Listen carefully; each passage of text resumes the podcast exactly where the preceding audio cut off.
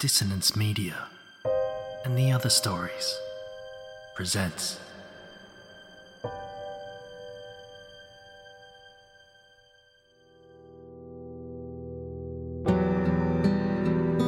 In the soft glow of dusk, in the moment before night falls, stories exist. Gothic tales of the macabre, where the supernatural calls home and the shadows dance. Hold tight and don't let go, for lost you may become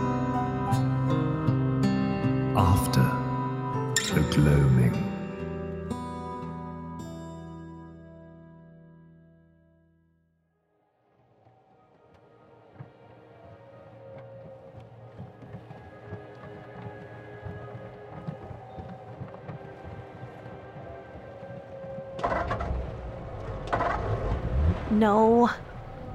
No, please. No, no, no, no, no, no. Ah, God damn it! Lousy mechanics. This is why I asked for a full service before going on this trip. Everything in tip top shape, Miss Stevenson, they said. It'll give you no trouble, they said. Now, here I am in the middle of the countryside, broken down. With no signal.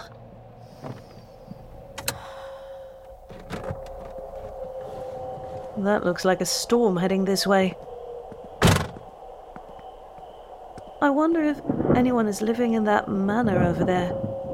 Hopefully, they have a landline. Well, this feels like the start of every horror film ever. Where is my bag? Here it is.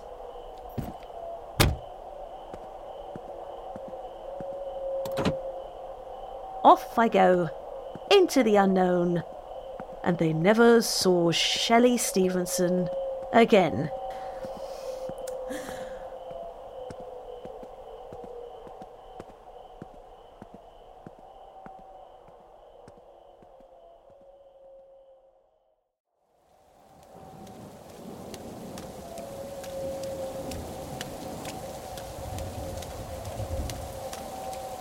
Come on, come on, please be home.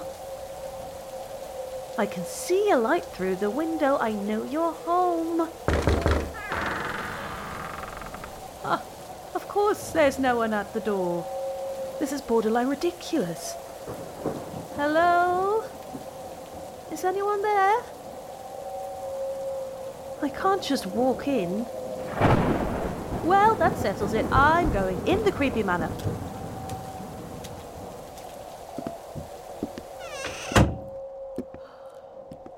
Where the hell did that storm come from? Okay, Shelly, just head toward the light. Okay, someone is home. I'll just warm a little by the fire and then go and find them to apologize for the intrusion. Not an intrusion at all, madam. Oh! You gave me a fright. Apologies. No, it, it's me who should apologize, sir. I've just barged in here and made use of your fire. That is not needed, madam. Shelly. Shelly Stevenson. Like I said, not at all needed, Miss Stevenson.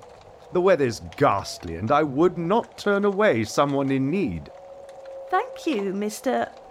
Blackwood. Henry Blackwood. But you can just call me Henry.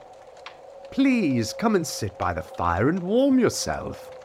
I even have some tea here if you're interested. Are you sure? I could just use your phone to call roadside, if you have one, and be on my way. Nonsense! This storm has set in for the night. Unfortunately, the telephone is the first thing to go down in a storm like this. Please have a seat. Once the storm passes, we can try the telephone again, or I can run you into town. Oh, uh, thank you.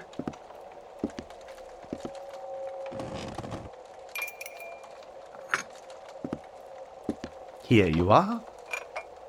Ah, Earl Grey, my favourite. Is there any other? I think you're right. I appreciate your hospitality. I didn't think anyone was living here. It looked abandoned from the road. Ah, yes. It's just me here now. All the staff are long gone. So it is always good to have a visitor. It can get rather quiet here. A place like this needs voices to keep the volume of all the stories low. Stories? Yes, a place like this attracts them, where the ghosts of the past can keep on living. It doesn't look like this storm will be letting up anytime soon. Would you like to hear one? I would love to. Wonderful.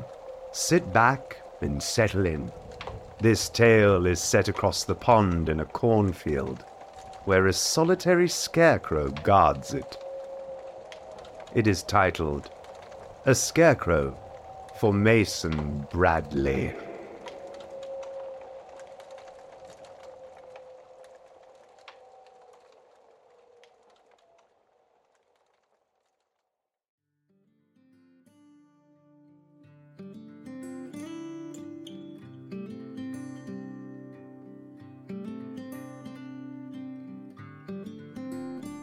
When I turned 33, I inherited a cornfield. It was my grandma's, left to me in her will for no other reason than I was the only grandkid to visit her. I didn't grow up close to her. I didn't even know her that well. But I came around a few summers as a kid and once or twice as an adult. I guess that was more than my cousins ever did. The cornfield was about six acres of land with a rickety old farmhouse on the edge of the property. My grandma was raised there, as was my mother, but I was luckily spared the quiet farm life. For my summers there as a kid, I couldn't imagine how they spent their time. The porch was always covered in bugs, the air was thick and hot, awaiting a rain that would never come. The general store was five miles down the road, and no one would drive me there unless they needed something. It was pure torture for a kid raised on cartoons and video games. But at the age of 33, single and with no kids, I guess my grandma felt that the cornfield was the ideal thing to bequeath to her eldest granddaughter. It felt wrong. I didn't have any farm experience other than watching my grandpa haul crates into his pickup truck. By all standards, my mom would have had more know how on the fields and who to sell to, but she wanted nothing to do with the place. Bad mojo, she said. Nothing good ever goes on in cornfields, just business and scarecrows. Business and scarecrows. That's all she had to say about that. The deed was in my hands and mine alone. I figured before the crops withered away to nothing, I might as well sell the damn thing off. The house was less than ideal. In my grandmother's old age, she had neglected the property, letting men work the fields but not touch a shingle on her precious home. The result was a gnarled, wind beaten old house that was ready to buckle. The porch I once sipped lemonade on as a kid was now warped and wavy, the stairs sinking into the center pathetically. I tripped over two of them as I lugged my heavy overnight bag to the front door. The lock was rusted badly, sparking a fear that jimmying the key would break the whole thing apart. The surrounding door was just as flimsy, old wood caked in layer upon layer of flaking, peeling whitewash. I kicked a heavy patch of it off just unsticking the door. The place was shaping up to be one piece of shit. Begrudgingly, I reminded myself that this would have a payoff, if only a meager one. Home sweet home, Grandma, I called out of habit. The house responded with silence, and I felt sadness drop into my stomach like a stone. Everything was just as she liked it. Doilies on the end table, a worn out pinstripe couch parked in front of the TV, enshrined in a ludicrously large entertainment set, All the family VHS tapes were just where I put them. Neat rows of little black boxes with titles like Evie, six months, and Evie, 4th of July. Even the rare Evie college graduation taken outside the timeless quiet of her small farmhouse. They all stood side by side facing the couch where my grandma would park herself every evening to huff at the news. The couch even sagged in her usual spot. For a long moment, I wish I had visited more. For a longer one, I wished my cousins had too. Settling in didn't take long. One measly bag could be thrown anywhere.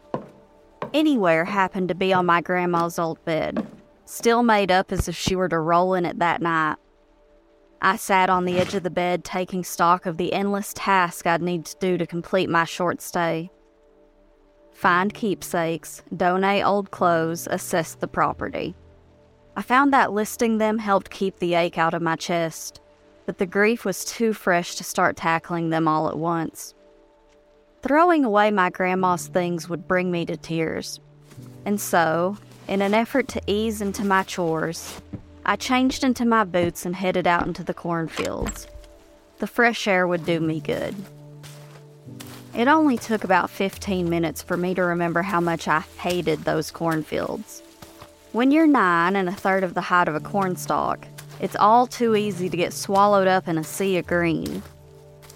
You chase one field mouse off the dirt road and into the thick of it, and the next thing you know, you're far from home. The sky itself retreating upward from long, groping tassels. I remember crying out in those fields until my grandpa rode by on his pickup. How he was able to spot me was a miracle. As I looked over the fields now, I still felt as though I stood at the edge of an unforgiving sea, rolling and deep, filled with secrets. Turning down the path that cut through the fields, I inadvertently stumbled across one of those secrets.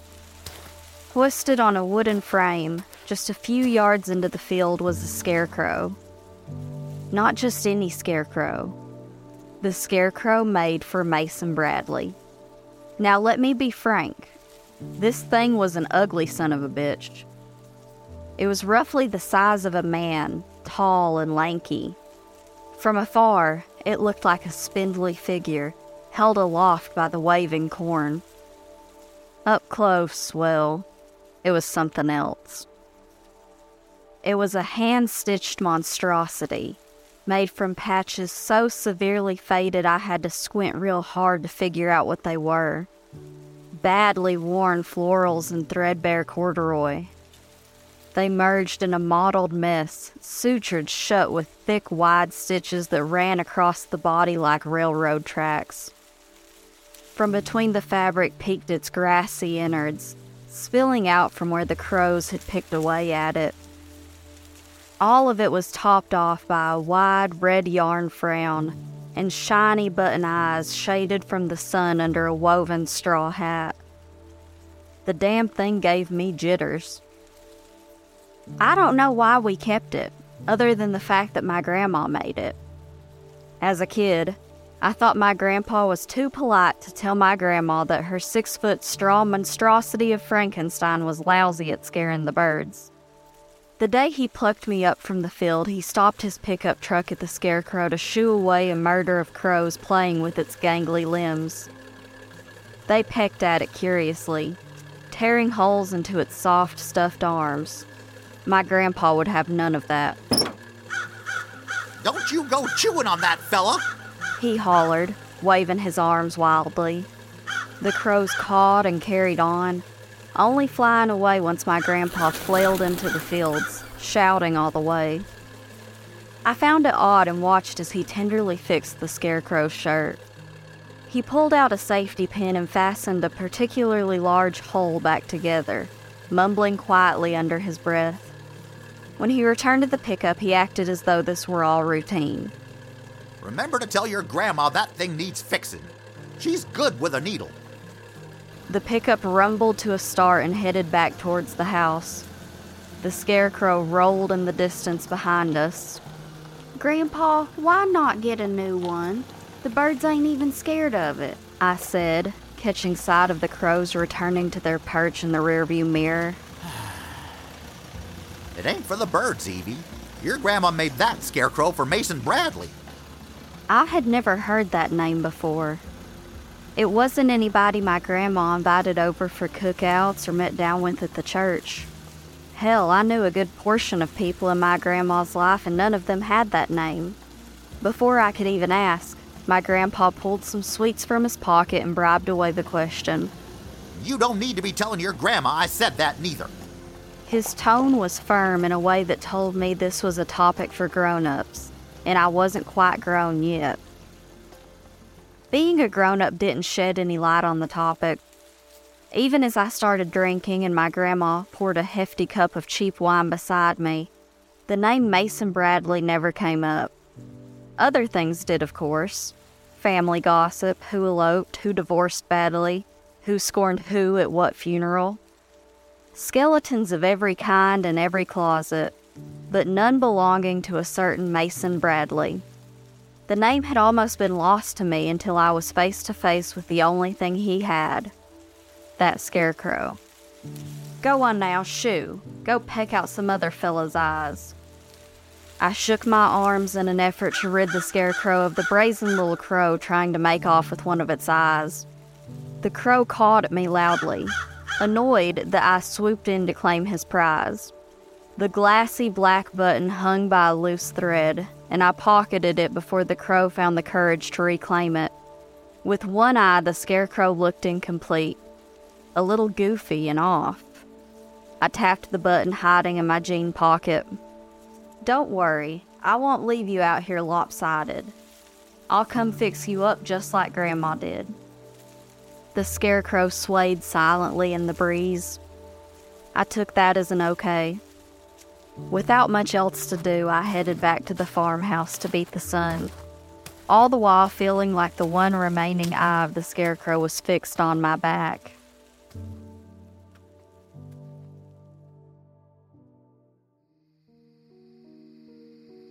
That night, I raided the cupboards and sadly made some boxed mac and cheese.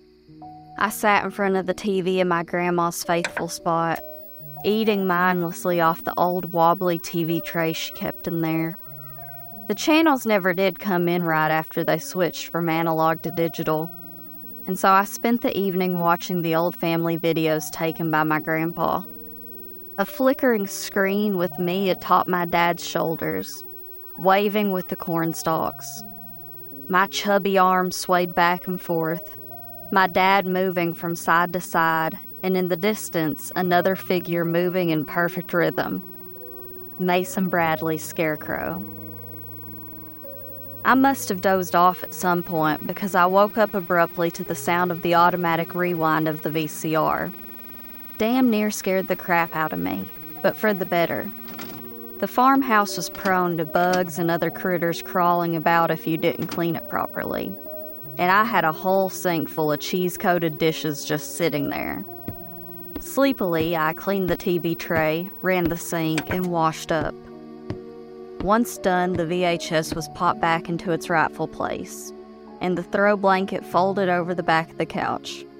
It's the little things that made my grandma's house run smoothly. I guess now it was my house too. I followed her footsteps, flicking the lights and heading upstairs to the bedroom, all the while humming to myself to ward off the darkness. The darkness was the one thing I could never get over, not out here. I was ready for bed in record time, not wanting to lose the drowsy haze I'd stumbled through. The last thing I did was ensure a long night's sleep and went to draw the curtains close. My hands tugged away weakly at the curtains, eyes drifting over that waving sea of corn, lined by silvery moonlight. In the dark, it almost looked like water. It shimmered and rippled, graced only by the lone moonlight swimmer that was Mason Bradley's scarecrow. I never noticed how it directly faced my grandma's room. It waved in the breeze, straw hands moving with the crest of corn tassels. Almost as if it were wading through the deep, dark abyss. I closed the curtains a little more quickly after that and rightly put myself to bed.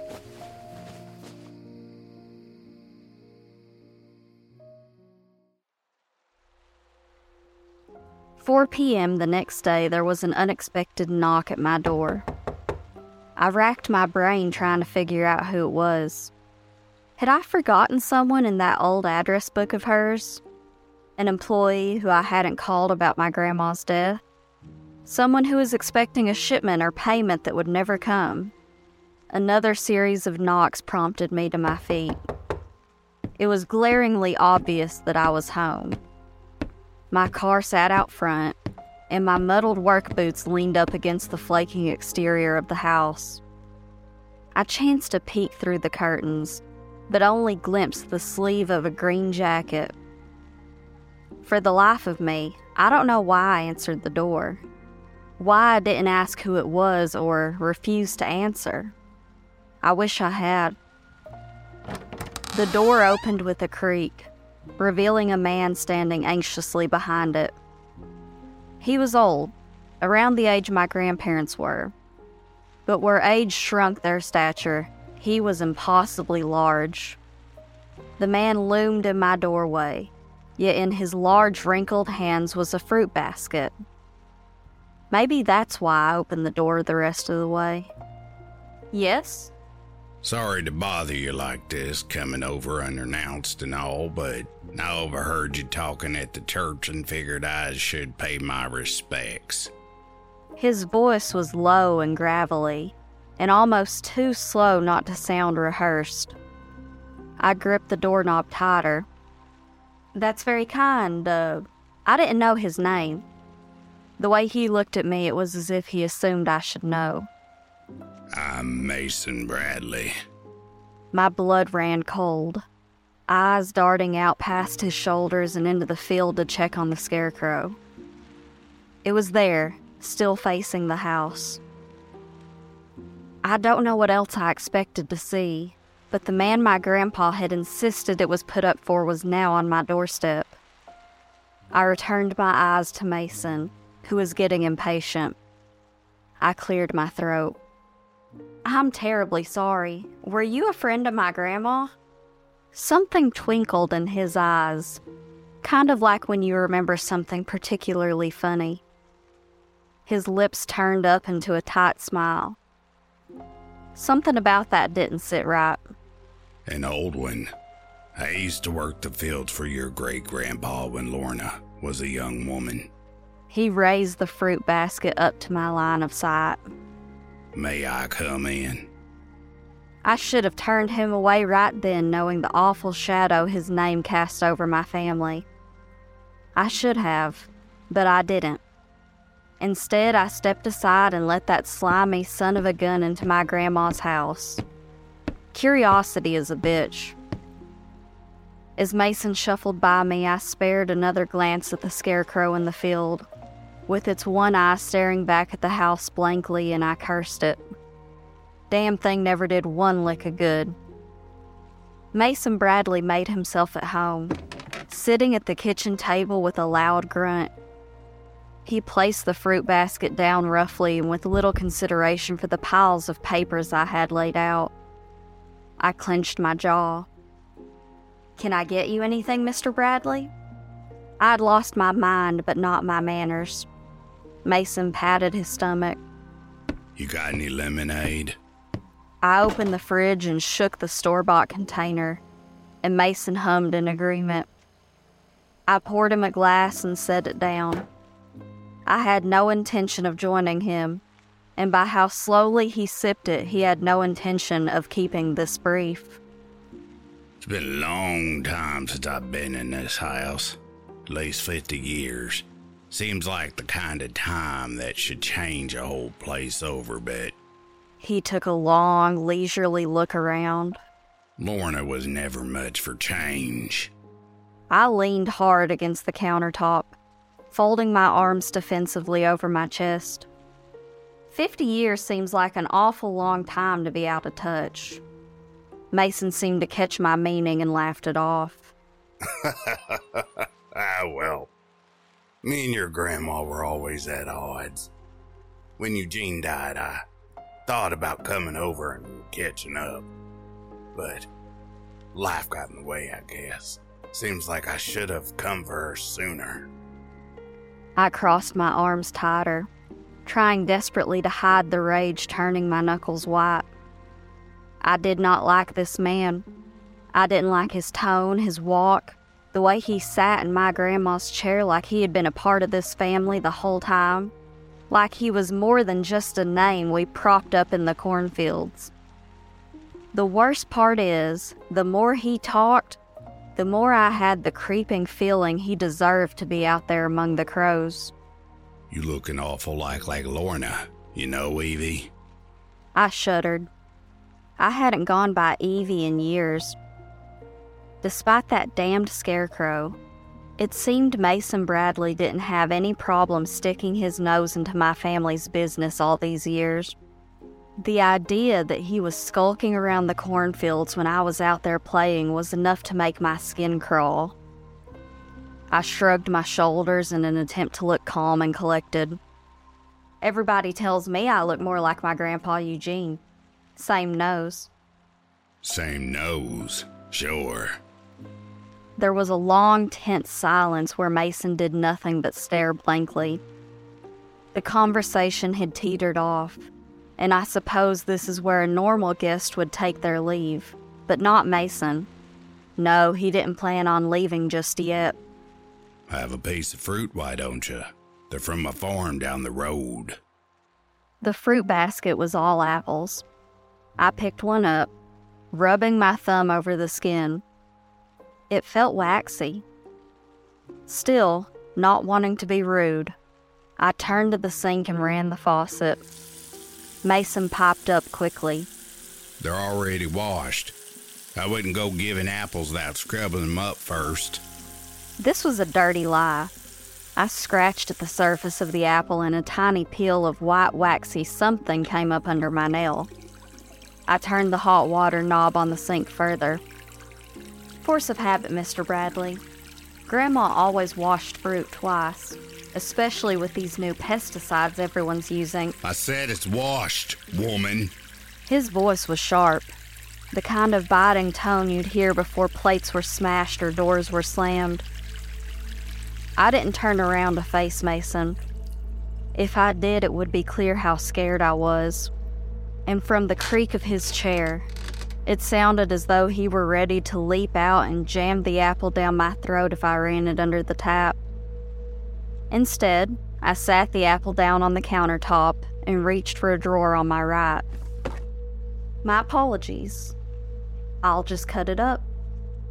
Now, my grandma may have been kind, but she was not stupid. An old woman like her out here in the middle of nowhere, in charge of fields and taking money, that was dangerous. I don't remember her ever answering the door after dark without a pistol in her hand, even if she knew it was my mom or dad coming back from a late night movie. And every time she had done that, without fail, the gun slipped back into a junk drawer in the kitchen. Hell, it wasn't safe back then to have kids running around with a loaded gun right there in the kitchen next to the twist ties, but right now? Right now, it made a whole lot of sense. I opened the drawer and felt around inside, relieved to feel the grip of the gun under some sandwich bags. Are you gonna hurry up and eat or not? I whirled around, the pistol in my hand. It caught Mason off guard. He pushed his chair back to avoid being smacked by the barrel. Get out! I spat with all the anger I could. Mason Bradley scrambled to his feet his wrinkled old hands tugging at his jacket as he stormed toward the door. I followed, gun still in my outstretched hand, making sure he went straight for the door. I made sure to grab his basket of shitty apples as I passed the door, too. Don't you come back here, Bradley. You're crazy little bitch, you know that? Just like your whore grandma. I just continued to point the gun at his back as he retreated down the dirt path. My blood was boiling. My teeth clenched so hard I thought they would shatter. And keep your fucking apples. I tossed those into the dirt far from the doorstep. It was only after watching Mason retreat for a good five minutes that I realized he hadn't parked anywhere. He had walked through the cornfields, cutting through the property he used to work for my family until I could no longer see him anymore.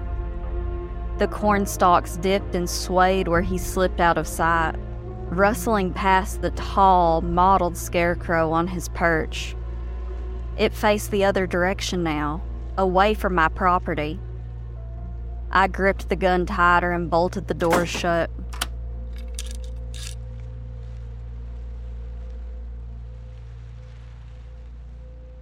I set out on a mission that night.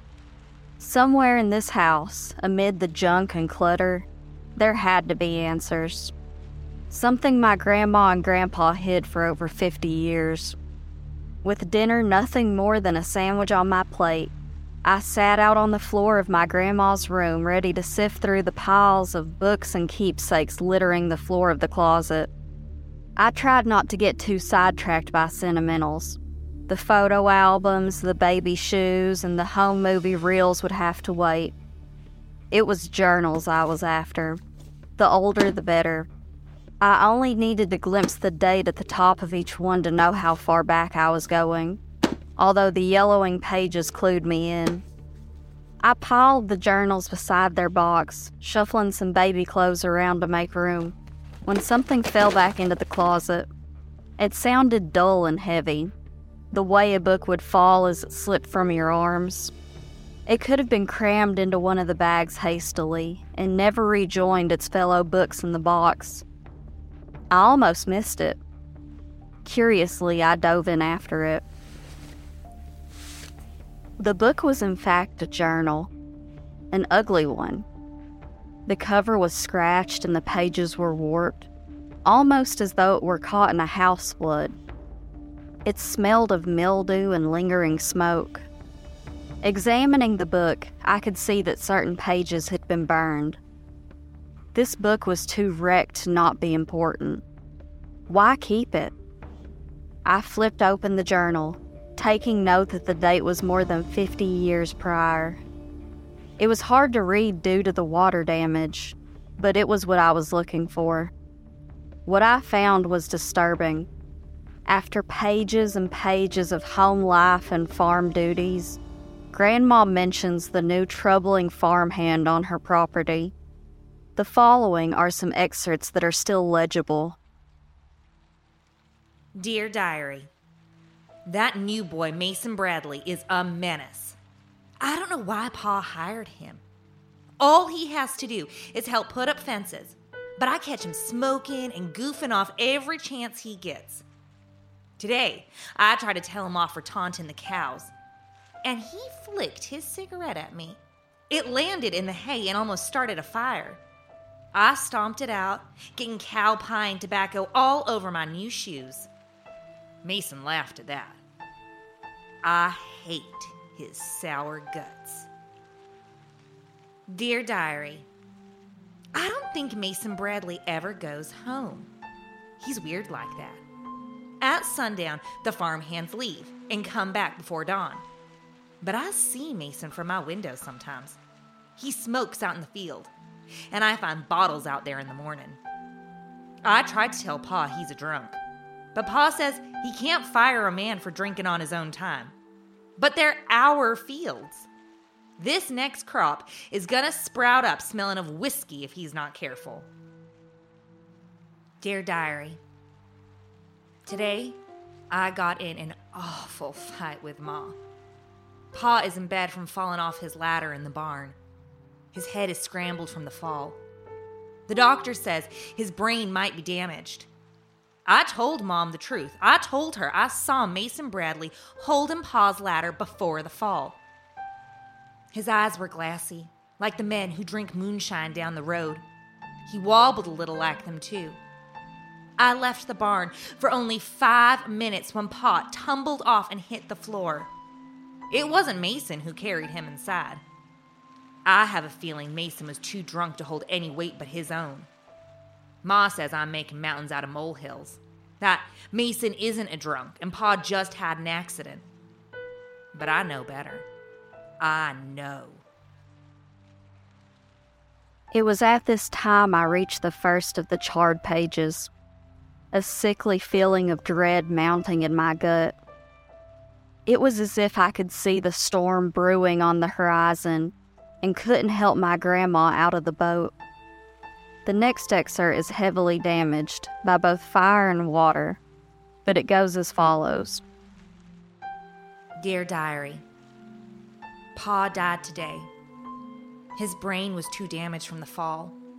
He couldn't talk, couldn't chew, and this afternoon, he couldn't breathe. That's what took him. He turned all purple, clutching at the sheets as Ma tried to prop him up. He died leaning against the headboard a few seconds later. Ma took him down to the morgue with the doctor soon after. I wasn't allowed to go. She called up Eugene and asked him to stop by and take care of me while she dealt with Pa's body.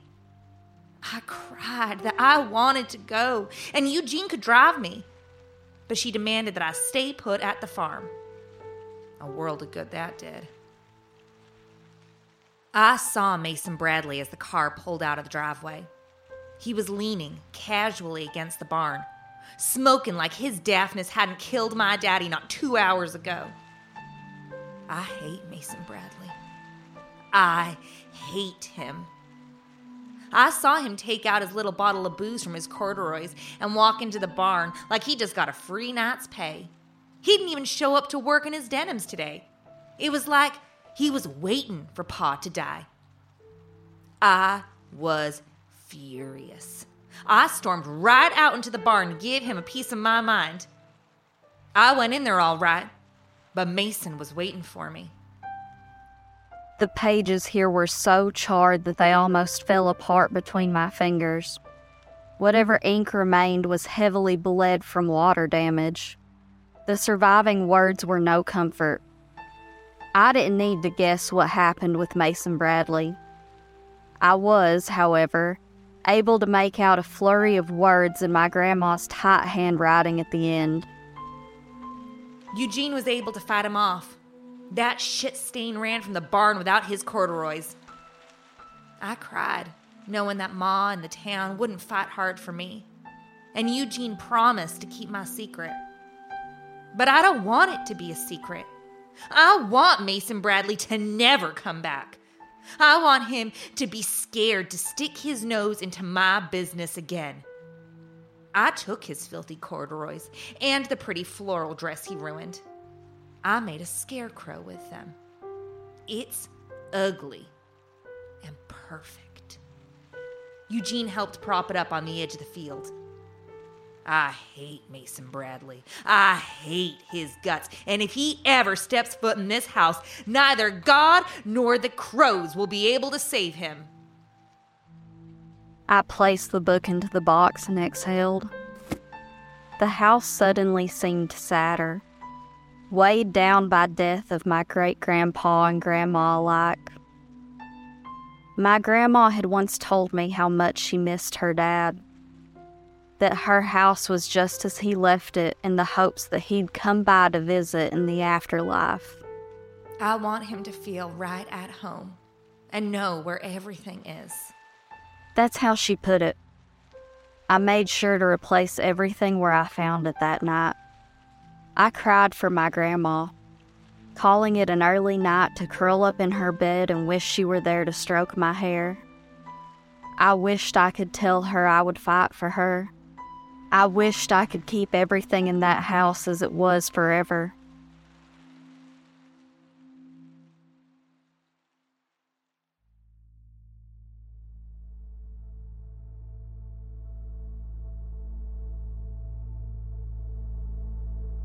I must have fallen asleep because I awoke with a start late that night.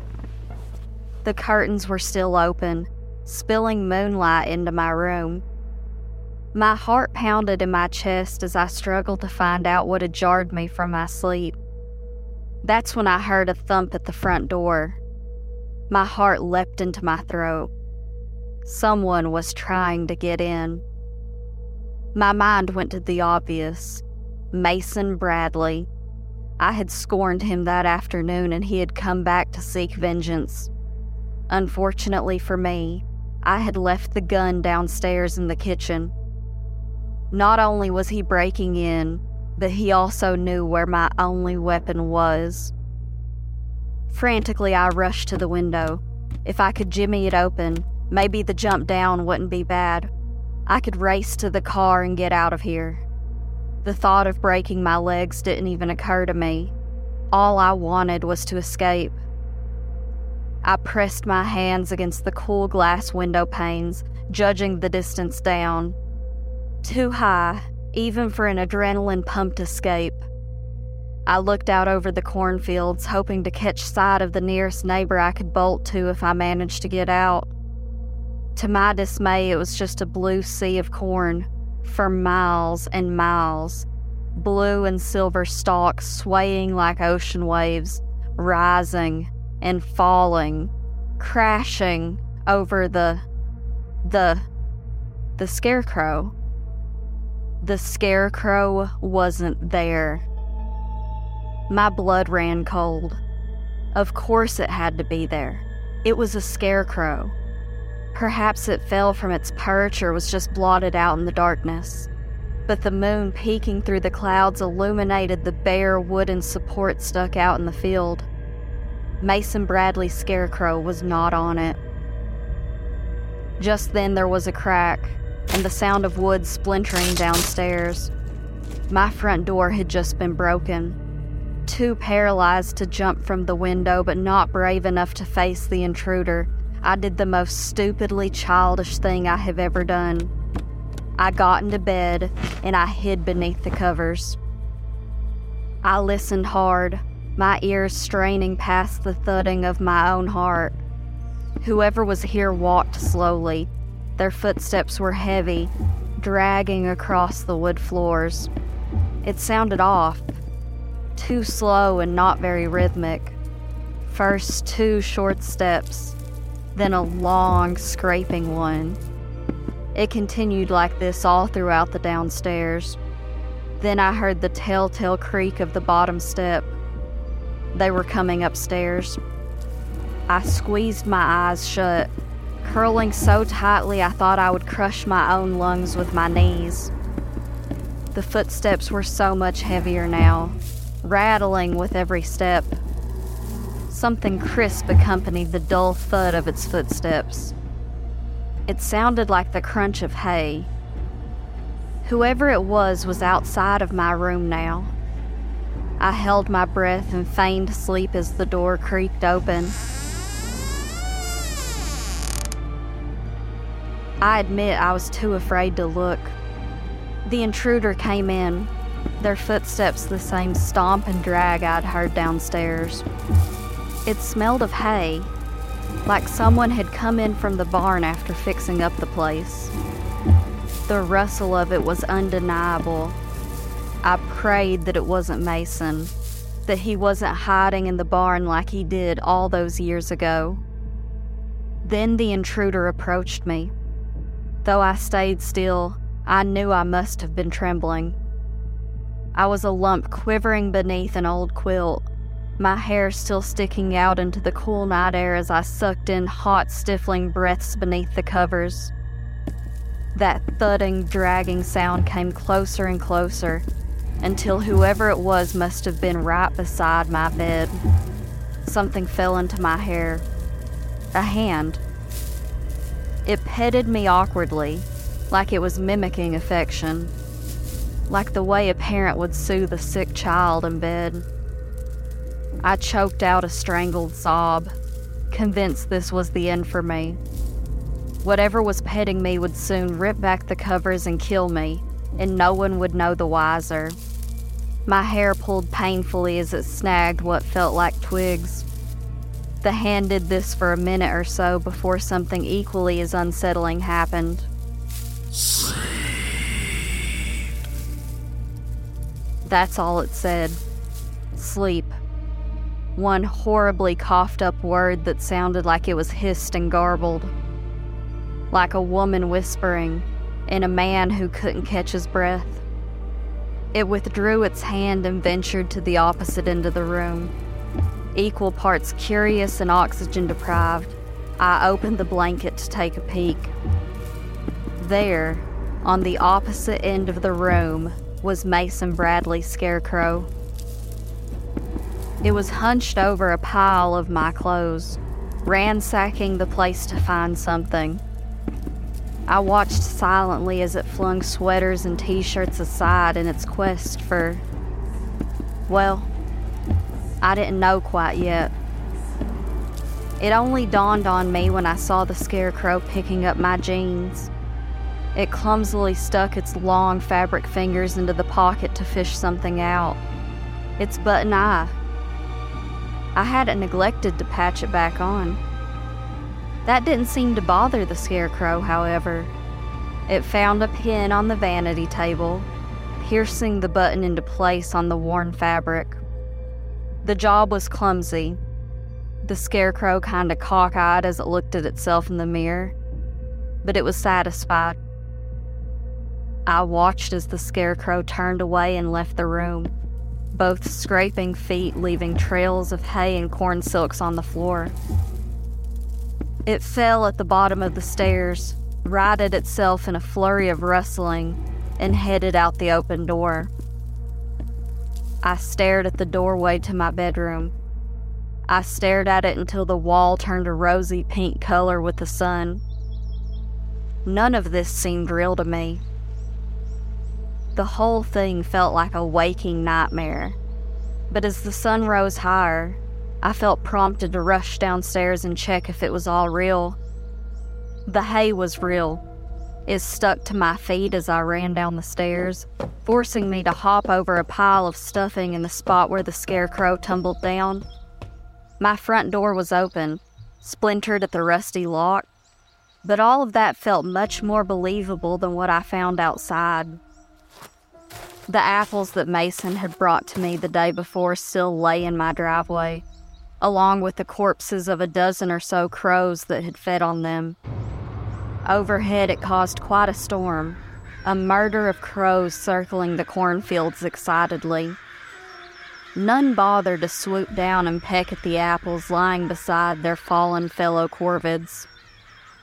They instead cawed loudly, swooping and diving to the end of the cornfield. I followed them. Followed the sound to the edge of the field where I was sure to find the scarecrow. My mom said nothing good goes on in the cornfields. Nothing but business and scarecrows. I found both of them that morning. The scarecrow had gone but didn't leave the fields unattended. Its post was occupied by a man I already knew. Mason Bradley was cut open. His innards spilled to the floor so his guts could be stuffed with hay. His arms were outstretched, supporting six crows on each limb. They pecked at him ravenously, tearing at his cheeks, his eyes, and his throat. That too had been slashed and stitched like a poor quill over the wooden stake that ran through him. The crows sang for their feast, for the first time paying no attention to the corn. And me? I just stood there, my bare feet caked in bloody hay, admiring the work my grandma had made. How lovely it looked in the morning sun. A scarecrow for and from Mason Bradley.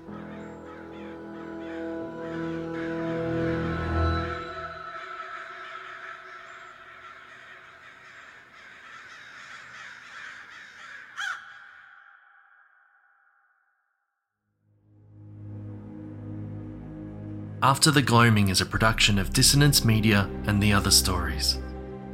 Scarecrow for Mason Bradley was written by Charlie Maliha, whose pronouns are he, him, or they, them. Charlie Maliha is a queer trans author who specialises in horror and speculative fiction. Pulling from his background in art history and occult studies, Charlie's work explores themes of chaos, belonging, and superstition. As a trans author, Charlie highlights the experiences of queer and trans characters, and writes the representation he wishes to see in horror. When he's not writing, Charlie can be found sketching or napping with his two cats. Follow him on Twitter for more screams at Deus Ex Maliha. Evelyn was performed by Bridgett Howard from the 13 podcast. For other atmospheric, slow burn, spooky stories, go and check it out at 13podcast.com or search 13 Podcasts wherever you listen to podcasts. Grandpa was performed by Jerry Harris. Grandma was performed by Rebecca Struzyna from the West London Witch podcast. Mason Bradley was performed by Phoenix Fire from Back to Ashes and Phoenix Fire Narrations on YouTube. Scarecrow was performed by James Barnett. Henry Blackwood was performed by Xander Zweig. Shelly Stevenson was performed by Alexandra Elroy. After the Gloaming script was written by James Barnett. Theme music was scored by Duncan Muggleton and produced by James Barnett. Music and sound effects were provided by Epidemic Sound, Soundstripe, and freesound.org. Sound production and editing was completed by James Barnett. If you have enjoyed the episode, please spread the word to anyone you feel may enjoy it, and please support the show by leaving a review and giving it a 5 star rating. To support the show further and gain access to all episodes now, ad free, head over to patreon.com forward slash Nights End Podcast. All work remains the property of the respective author. This episode is brought to you with a Creative Commons Attribution, Non Commercial, No Derivatives license. Don't change it, don't sell it, but by all means, share the hell out of it. Stay horrific, everyone.